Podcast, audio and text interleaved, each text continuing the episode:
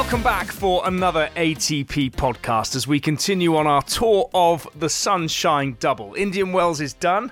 Congratulations to Carlos Alcaraz on winning his first title there.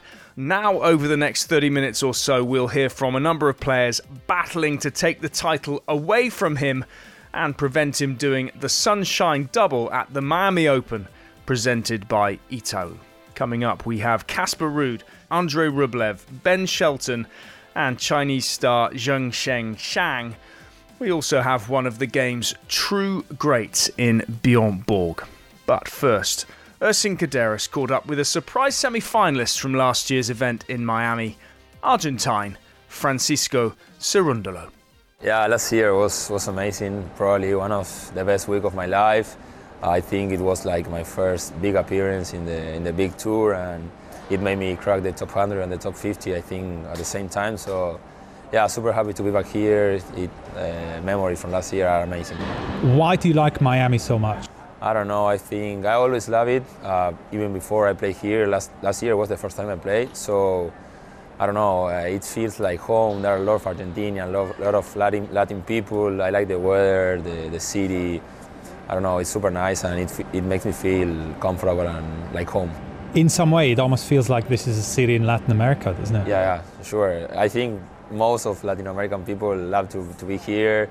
Most of them come to, to live here, and yeah, I, I, I also like it.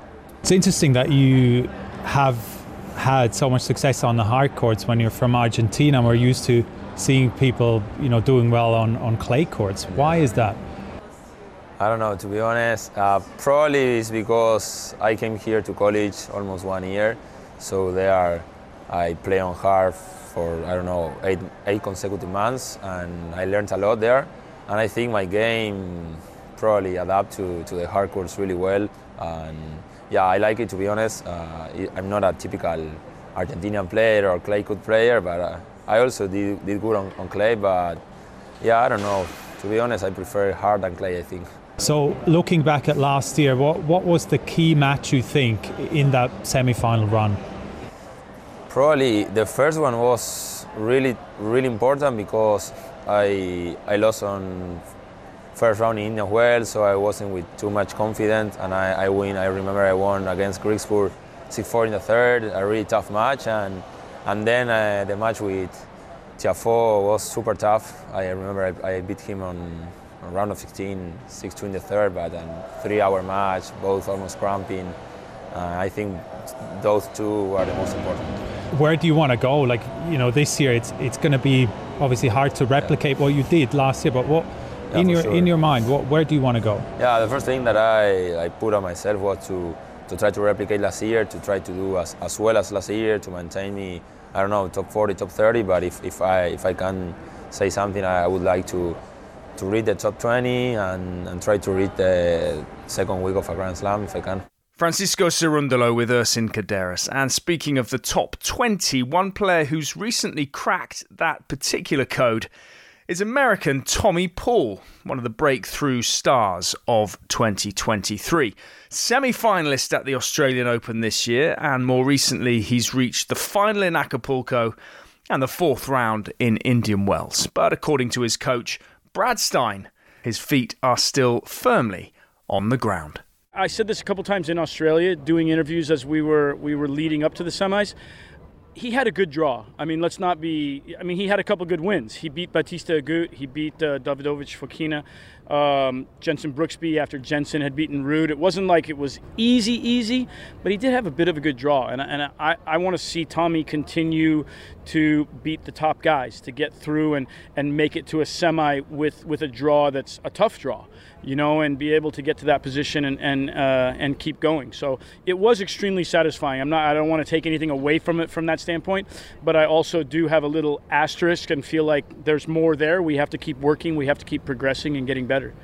Was this though, when you look at the result itself, was this a quote unquote breakthrough? Or do you kind of push back at breakthrough because there can be many of those in a player's career? Yeah, there, I, well, there are a lot of those. I mean, I, I think it's. Um, it is a bit of a breakthrough. It's his first Grand Slam semifinal, so that's that's definitely a breakthrough, and I think it it creates confidence from Tommy's standpoint that he can do that, that he can achieve that level.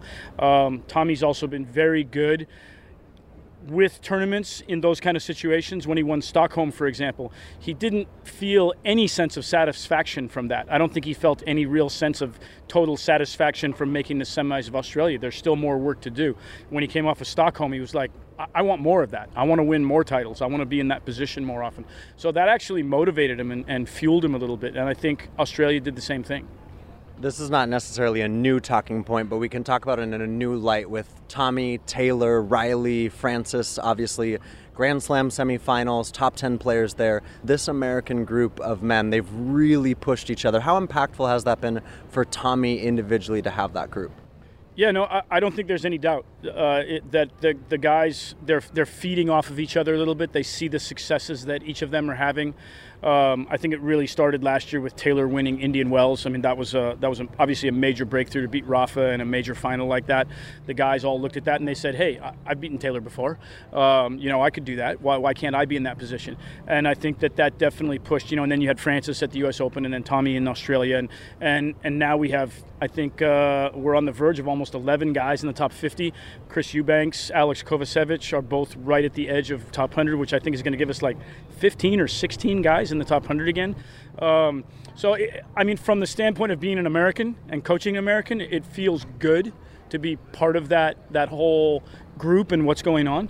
And um, and, and I think it's it's great for the excitement that it creates within the U.S. Hopefully, it also inspires more kids and people to want to get involved and, and play the sport. And and we we build on that generation to generation and create more players.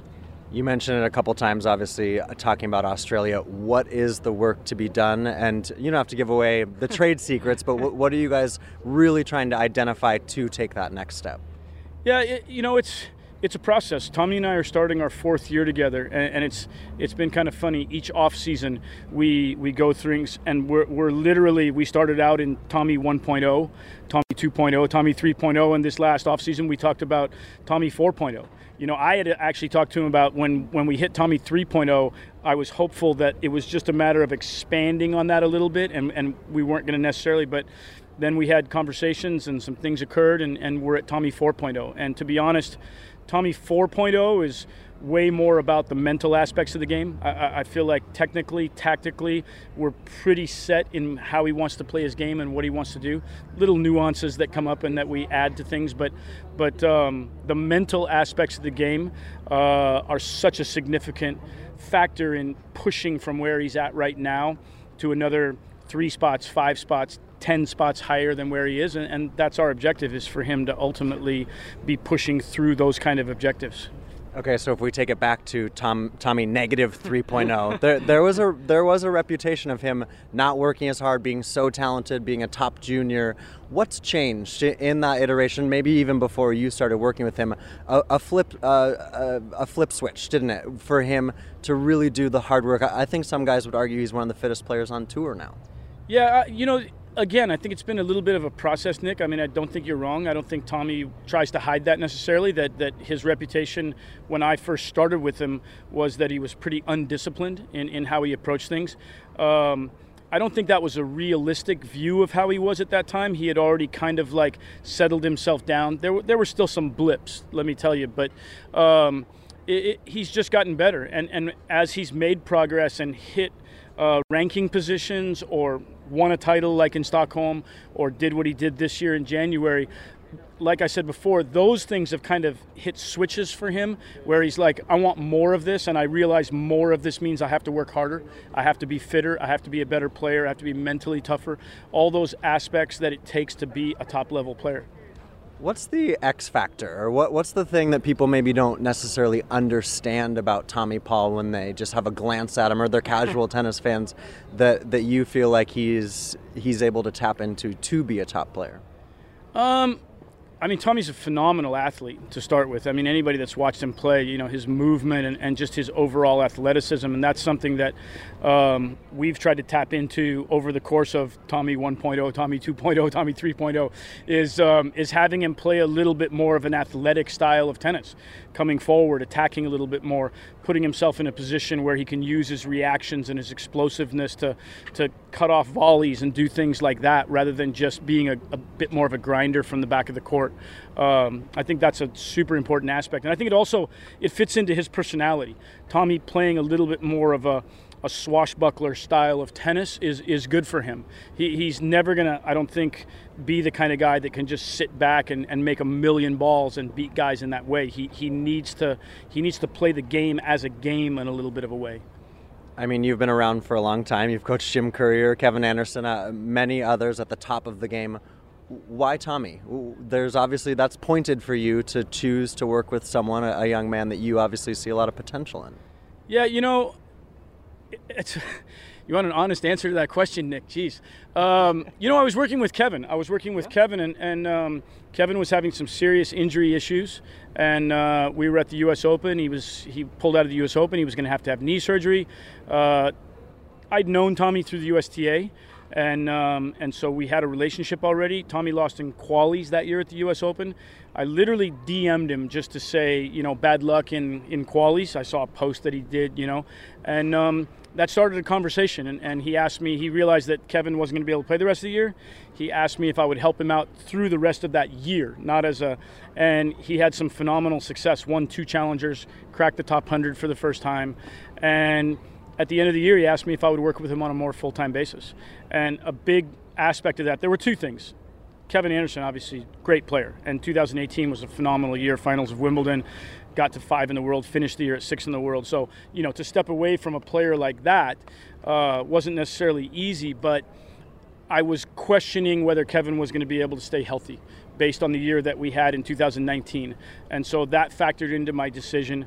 Um, I also knew that uh, Tommy's a, a good guy, and he was a very coachable guy through that first phase of time that we had, and I really enjoyed our time together.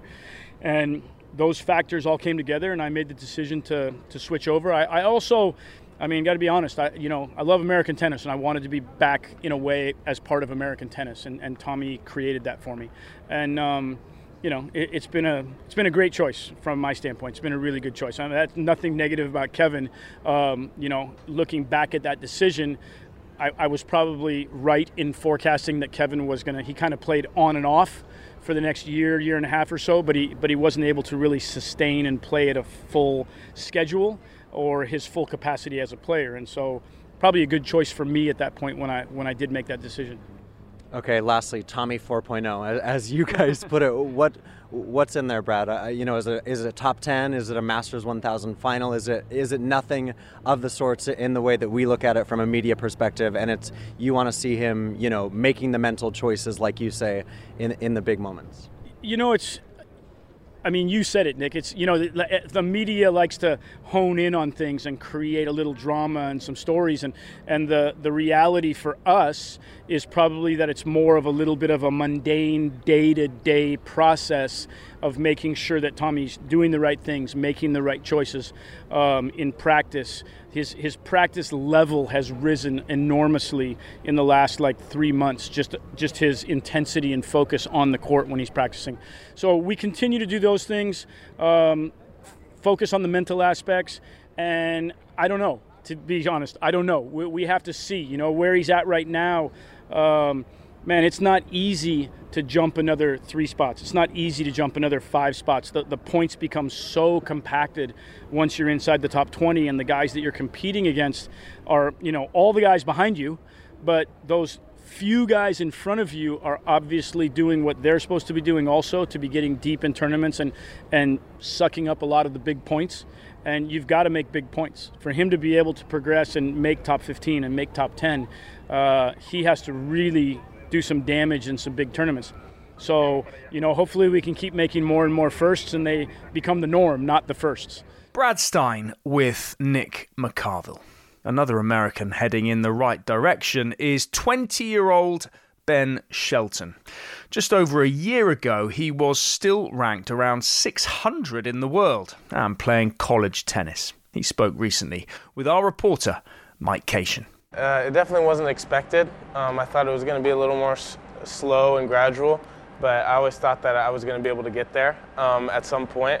So definitely surprised at how fast um, I've gotten here, but uh, really uh, excited, but uh, confident in myself, confident in my abilities, and, and I knew that if I worked hard enough, that, that one day I could hopefully be at the, the point I'm at. Yeah, so how, how do you kind of balance it so that you are kind of staying humbled Right. right, now and just real, realizing you still have a match here? It's You can't just you know base it all on the quarterfinal with the AO. Yeah, I think uh, I think it's really easy with the team I have around me um, here and per- in person, and the team that I have back back home uh, that I talk to a lot. They kind of keep me grounded, um, keep me thinking about the things that I need to improve on. Know that I have much more that that I can do on the tennis court and off the tennis court, and that it's not just about uh, playing tennis, but it's about who you are as a person.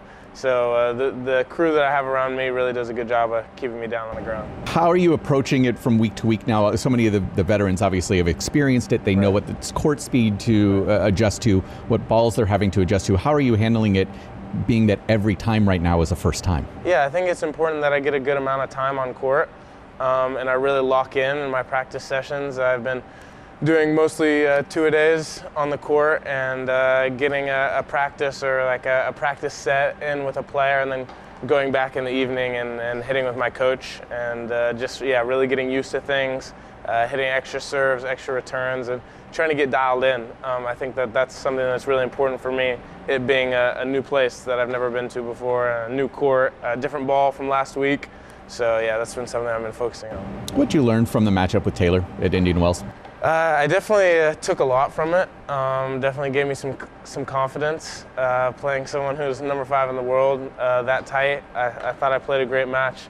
So, uh, but also I, I could see some some ways that he exposed me or, or things that he picked on, and so being able to get that feedback uh, and, and knowing the things that I'm gonna have to improve if I want to be able to compete with the best. So uh, I'm always excited when I get to match up with, with a guy like that who's had so much success lately. So yeah, I was I was happy to be able to play that match. Are you able to share with us what it is that you're you're working on specifically to try and just kind of get over the hump here this week? Yeah, I think uh, some of the thing, same things that we've been talking about since uh, I started on the Challenger Tour. I think it's really important that I play an aggressive game, game style and find my way to net, um, incorporate the serve and volley. Um, so that's been something that I've been focusing on and, and steadily improving. Um, so f- combine that with footwork and, and my return to serve, I'd say those are like the three areas that I- I'm really locked in on. It's a big jump that you've made in, in nine months, technically, uh, along with just what you've had to deal with. And also now you're on Roger Federer's Instagram. Um, are, are you enjoying the ride? Has it been a fun ride for you along this, this whole process? Yeah, I love it. Um, I love being out here, um, being able to basically hang out with a bunch of friends, uh, go to cool dinners at different spots, and uh, yeah, be able to be able to compete uh, as my job um, out on the court. I, I've really loved it so far and uh, had a lot of fun. So I, uh, I have no complaints. What has Roger's support been like? Um, and what have the interactions you've had with him, what have they been like? Yeah, he's he's uh, sent me a few messages just during and after the Australian Open saying congrats. Uh, we haven't really met in person or, or spoken yet, but obviously, uh, if uh, if he didn't uh, su- support me, uh, this uh, thing with On might not have happened. So uh, I'm I'm really glad to kind of join him as as an On ambassador and. I'm, uh, I'm really excited for the partnership, so I think it'll be a lot of fun. For people who might not know, obviously Florida is a big state. Um, your, your dad is back in, in Gainesville. Um, that's about a five hour drive. Yes, it's five or six. Five or six. It's, but it's going to be a very big supportive Florida Gators, uh, University of Florida support group for you. And I'm just wondering what that means to you, uh, especially since you're still not that far removed. Yeah, uh, I always love hearing the fans cheering for me, and and uh, it be it being something that we have in common, uh, love for the University of Florida, makes it really cool. But I mean, I love playing in those type of environments. If the crowd's for me, great, I love it. If the crowd's against me, great, I love it. So uh, uh, I'm really excited no matter what. You're listening to the ATP Tennis Radio Podcast. Available on iTunes, Spotify, TuneIn, and ATPTour.com. As the action gets into full swing in Miami, and with Rafael Nadal dropping outside of the world's top 10 for the first time in, wait for it, 18 years, The top 10 is the youngest it's been for 13 years. One player contributing to that fresher look is Andrey Rublev, who still has the same old burning desire to push himself to his limits. It comes natural since I was uh, since I was a kid. First of all, I always hated to lose, no matter what I was doing. I just hated, and then uh, now it's only with tennis. With the rest, I don't care. Sometimes I, I lose on purpose to make others happy, but on, in tennis now I still hate to lose. And uh, I was a bit, I think, I had some, I was a bit mentally maybe sick, I don't know, but when I was a kid, there was so many times, I don't know why, I don't know how, but I would say to myself, okay, I need to make 10 in a, row, throws. Till I will not make it, I'm not gonna leave. And it comes natural this, and and I'm in, in the same moment I was fighting with myself like what are you doing now? Like I was maybe five or six and for what I don't need to do no one is watching. I can go to eat or to watch cartoons. And me no. You said that you need to make 10 so till you make 10 you're not gonna leave from here. And then was every time was like this. Then I would say something else. You know this shoot from uh, so I need to make exactly in the middle I don't know from 10 meters until I will not make it I would shoot all day, man. My grandma and grandpa, grandpa, they were sometimes uh, crying at me. They were just ha ha ha, like again. Look at this, uh, already rain and he still uh, didn't make it. still, there is some things. I don't know. Yesterday we had photo shoot with Sasha, and there was a game that we need to put uh, like a basketball ball in, and still I needed, I needed to make it before I stop. You know, like uh, if I miss, uh, I want to, okay, give me one more just to, just to okay. Now we can. As soon as I make it, now we can done. Now, now we can finish. Not many people know you on the tour better than Daniel, your good friend. I know he beat you in Dubai, but he also backed you after that to win a, a big title this year. Um, how much is it going to be a goal of yours this year? How big is that goal to win a big one? Uh, I mean, it's. I think it's a goal for every player who is in the top 10 or a top 10, in the top 100 or even more. Every everyone want to to win big title and they dream about it, and it's normal. The thing is, me, of course, I would love. I would love to win all the big titles, and uh, but I try just to don't think because I don't know. I feel as more you think about it, as more pressure you put on yourself, and and that's it. So because you never know, you never know when you will have a chance to win a big title. Maybe you you think this is the moment because you're playing so good and everything, and suddenly you go to play next day and maybe you don't feel that good, uh, but your opponent feel amazing and you didn't make it. And maybe then another week when you're thinking, no, this week there is no chance. Suddenly you start to play really well, and maybe the other guys they don't play that well, and you win a title, you know. And you never know when it can happen. So the the best thing is just to stay focused, to do your job, especially the things outside the court, in a right way, to keep improving, and then one day you will have a chance. Next up. Thanks for all the submitted questions on social media the last uh, days. I have answered some of you, so stay tuned to, to hear my answers.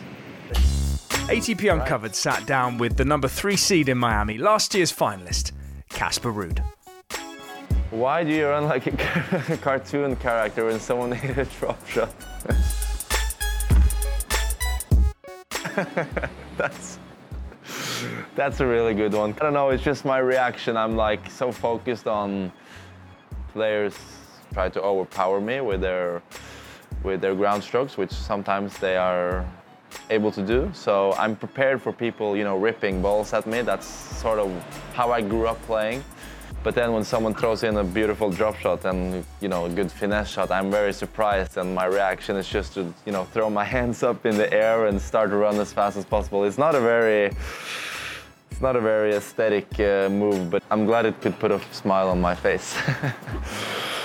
Casper, what is your guilty pleasure food? Oof, I like junk food, I must say. I'll have anything from Chick-fil-A and uh, Shake Shack is also a favorite. I don't know, crisps, I like crisps a lot. Uh, we have a good, couple of good ones in Norway, but uh, in the States as well, I like Doritos. So I don't know, maybe that could, could be on the list as well. Are you and Matteo in love? I wouldn't say so. We are good friends, and we've had a nice uh, couple of experiences during the Laver Cup. He's a great guy. I mean, uh, but uh, I can tell you that we are not in love. it's a good bromance. Yeah, it's a good bromance. That's uh, that's that's a good uh, good w- word for it.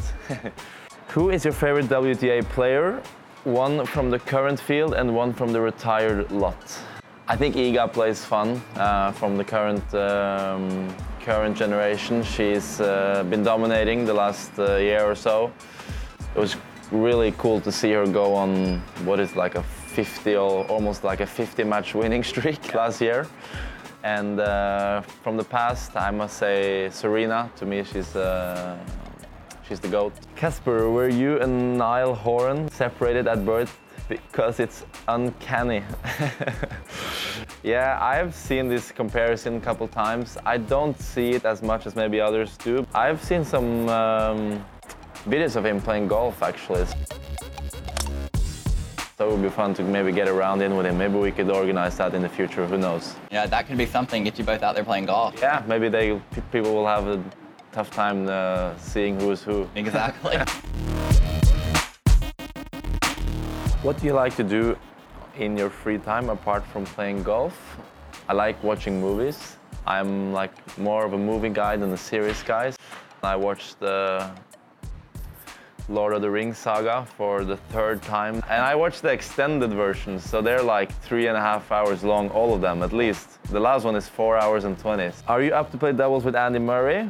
Yes, for sure. He's a, he's a legend of the game. I played him uh, in singles and it was fun. Fun sharing the court with him. And uh, we played with each other on the Laver Cup team last year. So we didn't get to play doubles together, but I'm up for the partnership. Maybe Andy is. I don't know. I'll, I'll have to ask him. But uh, could happen in uh, 2023. That would be a fun, uh, fun team up, hopefully. Another young player enjoying life on tour is China's Juncheng Shang, who's impressed recently alongside compatriots Wu Yibing and Zhizhen Zhang. The Miami wildcard, known as Jerry on tour, has been working with Dante Bottini, former coach of Grigor Dimitrov and Kei Nishikori. And while he fell at the first hurdle this week, he impressed in Australia in January, working through three rounds of qualifying before eventually losing to Frances Tiafoe in the second round of the main draw. It hasn't changed much. You know, I'm still the same guy that um, that played on tour last year and the same person that uh, did preseason. So overall, just very positive thinking after Australia. I was a little bit sick, but then now I'm getting back to the back to the momentum after Indian Wells. Your expectation level um, amongst fans, amongst some of your peers, is one thing. What's your expectation level right now for yourself and how you're approaching this 2023 campaign? Um, I tried to not think too much on the, the results. Obviously, it's I think it's too early for me. You know, 18 years old, just trying to build momentum, getting to the tour, getting to know the players. So uh, I think it's more about learning, but at the same time, you know, results do matter to the tennis players a lot. That's basically the thing that you, uh, you you achieve and you get happy. You know, sometimes you lose, that's okay. So for me, just a lot of learning this year, and hopefully I can uh, get used to the level on the tour. Yeah. So how how are you doing that? How are you focusing on just patience and letting results happen as they happen? Uh, I think I'm doing good. You know, it takes a lot of time. Obviously, you know, seeing all these great players, they don't just become top 10 in a day or two. So, you know, it takes a year, maybe two years, maybe more. So that's something I'll be patient for and uh, just keep working hard. Dante Bottini, um, what has he brought to the team over the last couple of months? Definitely a lot of positive thinking. Um, I think I'm a positive guy outside of the court, but sometimes a little negative, thinking about the, the bad side of, the, of my tennis. So uh, he's taught me how to think positive after each point, even though when I'm down and uh, when, I not, when I'm not playing good. So that's helped me a lot. I think that's the mo- most important thing I need. What does his experience as well with Grigor, with Kei, what, what does that bring in terms of what he's able to tell you for an event like this here in Miami? That's definitely helpful. You know, I've played here, you know, in the past two years and uh, um, he, he's taught me a lot of things, you know, like for example, taking time before before each point, you know, uh, thinking positive, like I just said. And also, I mean, he, he also tells me, you know, on the court, you're out there by yourself. You know, now with the new coaching rule, he can help me a bit. but it's mainly you know me thinking thinking positive and fighting for each point, and uh, yeah, that's that's about it. Um, obviously, with you, Yibing um, what does that mean in terms of the expectation for Chinese men right now to have you guys in the main draw here in Miami? Um, I think that's very good for the for the Chinese tennis for us. You know, the the men's tennis we've been struggling a bit in the past couple of years, but uh, you know, on the women's side, they're doing amazing, always amazing things on tour, and for us, it's very positive. You know, me and Yibing and Zhizhen, we're playing good, and that's very positive. Great to hear from 18-year-old Jerry Shang speaking there with Mike Cation. Finally, this week, and it is a very big and finally. In Indian Wells last week, I had the immense privilege and pleasure to sit down and chat with one of the greatest players of all time, and I don't say that lightly, Bjorn Borg. We spoke about a number of different topics, starting with what he makes of today's tour. I think the tour is very professional. I mean, they have so many tournaments. All the players are very professional. They, they know what to do and not to do. But uh, compared to my time when we played, there was less tournaments but today, uh, I mean, tennis is a global sp- uh, sport. It's one of the biggest sports in the world.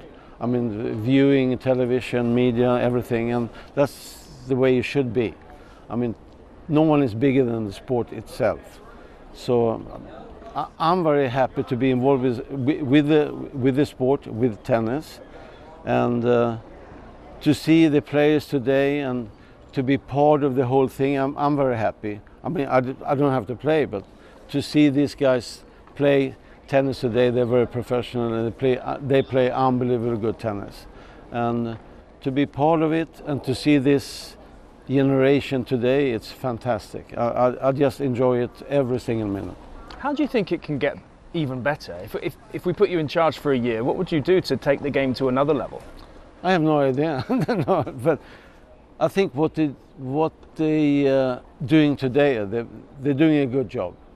I don't want to be uh, too negative or anything like that because I, have, I always speak positive regarding tennis. But uh, for me, I think it's maybe too many tournaments. Maybe they should have a little bit break before they start in Australia in January. So, I, and I know the players want a little bit more kind of a break. But uh, it's a big sport, one of the biggest. A lot of money involved with, with, with, tennis, but I think they should have a time that they could rest a little bit more. It feels like a bit of a changing of the guard at the moment at the top of the sport. I'm, sure you'd agree. You've got Rafa and Novak still out there, which is incredible. The the younger guys coming through. Just on Rafa and Novak, as someone who is obviously right at the top of the game yourself, when Rafa does dip out of the top 10 next week, he'll have been there for 18 years. And it's just beyond fathomable, isn't it?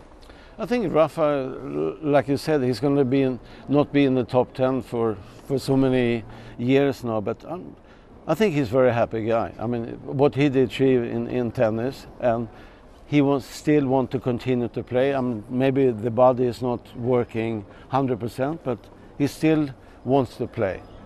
And uh, Novak, I think he might win one or two more Grand Slam tournaments. Who knows? But he is what he is doing for, for not for himself but for the tennis in general is unbelievable. Uh, he's still pushing the limits.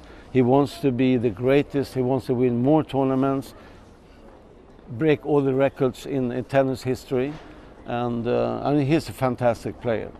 But to, to, to have these guys involved with tennis. You never know what uh, uh, Rafa is going to do. Maybe play one more year. I don't know. It's up to him mentally or his body or whatever. But Novak is going to be around for a few more years and just enjoy the tennis. And then you have the new generation coming up with so many good players. And it's, it's very important for media to promote this new generation coming up because they are unbelievable professional, they play great tennis. But it's important for media to promote this place. I mean, you had Federer, and Nadal, Djokovic, Murray is still playing, but it's going to come a new generation coming, and uh, to see these guys play, it's amazing. I mean, I'm the captain of Laver Cup Team uh, Team Europe. So I see these players. I keep in contact with the, the European players, and it's a nice thing. I mean, we have a great time, but to to spend time with these players, it's uh, for me it's very important and it's very uh, interesting what they dislike, what they like about tennis, what they want to do, what they not want to do. So for me, I'm very proud and happy to be part of Laver Cup, uh, be the captain of a European team, but to follow this generation in tennis. Um, to be still, I mean, I'm I'm old today, but to be part of it, I'm very happy and proud. And part of the magic, I guess, has been the rivalries that they've had too. Rafa, Novak, Roger, very obviously. Thinking back though as well to, to your own career, for tennis, how important are rivalries for the game? I think rivalries in, in, in uh, any sport is very important. I mean, rivalries in tennis, what I had with, uh, with uh, McEnroe or Connors, it's, it's important because people like to see that. I mean, see different personalities, they want to see good tennis, good matches. So that's very, very important. And I mean, tennis today for so many years, you have Federer, Nadal, Djokovic, all these Murray, all these matches they, they played. It was unbelievable. To, you cannot see better tennis than to watch these guys play. So, uh, so that's very important. And in the future, you're going to have rivalries, but you have to build up. I'm, I'm still going back to the media or ATP, whatever you had. There's going to be good matches, rivalries, but new guys. So this area is the best ever. It's going to become a new area in tennis, and they have to promote that area. Well, you mentioned the new era. You've got guys like Carlos Alcaraz and Holger Rune, are both still 19. It's, inc- it's incredible. Um, how excited should we be by that rivalry? I think it should be very excited because you have you only mentioned two guys now, and they play unbelievably good tennis. But they're going to play so many more matches, not only Grand Slams but tournaments, and promote these guys. Uh, and they play. Uh, just to watch them play, it's fantastic. But you're going to hear new names, more names, more matches, rivalries, and this, this thing. And uh, people have to get used to that in the future because there's so many good players today. Talking about the younger players, you're also a, a, tennis father now yourself. Seeing tennis, I guess, from a slightly different lens. Your son Leo playing on the Futures Tour. How happy were you, given that he's always going to be a tennis player with the surname Borg? How, how happy were you for him to play tennis? That's a good question. I was hoping he picked another sport, but he, he started to play soccer. He was a very good soccer player, football, uh, but then he wanted to play uh, tennis. So whatever you want to do, it's up to you. But he's playing tennis. He loves tennis. He has a big heart for tennis. He's motivated. He's 19. So he has many more years. But uh, then I, sometimes I go to my son and say, uh, "You have any question? You, if if you have problems or anything, you can always ask me." and my son say, "You don't understand anything about tennis." So, thank you very much. That's, but we always, we, me and my wife, we behind him 100%. But he has his life, he has his tennis, he has his team, and he loves it. He enjoys it very much. And just in terms of what next, Bjorn, um, how how long are you going to look to stay involved, and you know what what's next for you? I think, uh, like you said, I have a son Leo who's, who's playing tennis, and of course follow him playing, but you know, I, I love the sports. Uh, I love tennis, and I, I, will be involved with tennis uh, for many, many more years to come. Uh, even if maybe not traveling so much, but still, I'm, I'm, i follow tennis. I, I, know exactly all the players. I know results. I follow the tournaments, everything, and that's that's part of me. I mean, my heart is tennis, so I'm going to be involved for so many years maybe not, like I said, not traveling that much, but to follow this generation, follow tennis in general, it's, uh, it's part of my life. It's, it's me, and I love it. My thanks to Bjorn Borg and all of our guests this week. Remember, you can watch all the latest action from Miami on Tennis TV. Download that app. You can keep up with all the latest results on the ATP WTA Live app. Check out ATP.com for all the latest news and features, including next year's tour calendar, which is now out. And if this podcast isn't quite enough, check back every Wednesday for an exclusive chat. Coming up this week is Frances Tiafoe's coach, Wayne Ferreira, speaking with Jill Craybas. I'm Seb Lozier. Thanks for listening. Enjoy the tennis.